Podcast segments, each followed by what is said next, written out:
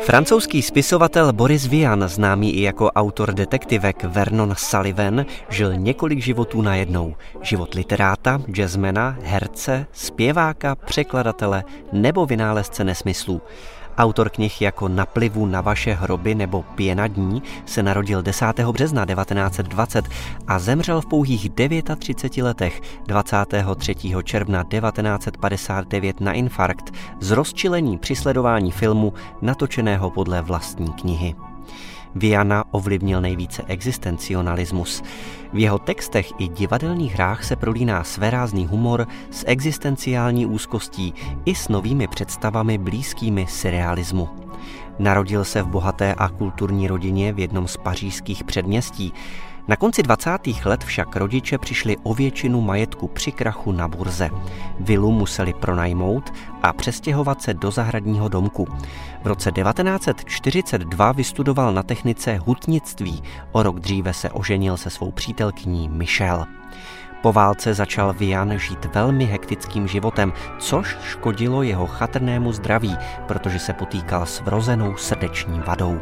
Pořádal večírky, hrál v jazzovém orchestru na trumpetu, psal romány, povídky a novinové články. Spřátelil se s kroužkem kolem filozofa Žána Paula Sartra a dělal úředníka v živnostenské komoře papírenského průmyslu. Připadalo mi, že se rád poslouchá a příliš si libuje v paradoxech. To si zapsala po prvním setkání s Vianem do deníku Sartrova souputnice spisovatelka Simone de Beauvoirová, která v pěně dní vystupuje jako vévodkyně de Beauvoir. Později se ale s Vianem velmi zblížili. V roce 1947 krátce po sobě vydal dva romány Motolici a Plankton a pěnu dní. Očekávaný literární úspěch se nedostavil a ušla mu i literární cena, s níž napevno počítal.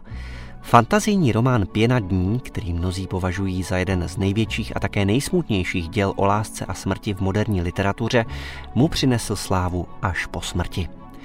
Proslavila ho mystifikační parodie na romány americké drsné školy, kterou se psal během dvou týdnů u moře a na sklonku roku 1946 vydal pod pseudonymem Vernon Sullivan. Příběh plný sexu a násilí způsobil také díky šikovné prezentaci nakladatele velký skandál. Skutečný bestseller se z knihy stal poté, co byl její výtisk nalezen na posteli vedle těla ženy uškrcené vlastním milencem románu Naplivu na vaše hroby se prodalo 200 tisíc výtisků a Vian se díky němu alespoň na čas zbavil existenčních starostí. Zároveň mu ale přinesl dvojnásobné trestní stíhání, během něhož byl nucen přiznat autorství. V roce 1950 byl odsouzen k vysoké pokutě a všechny dostupné výtisky knihy byly zabaveny a zničeny. V roce 1955 začala Vianova pěvecká kariéra zpíval vlastní zúdebněné básně. Vydrželo mu to jen 15 měsíců, ale i to stačilo, aby ovlivnil celou generaci francouzských šanzoniérů. Jacques Brel, Georges Brassens, Leo Ferré, Serge Gainsbourg, ty všechny hubený, vysoký, mrtvolně bledý a vystresovaný zpěvák dokázal uhranout. Poslední léta života působil Vian jako dramaturg gramofonové firmy.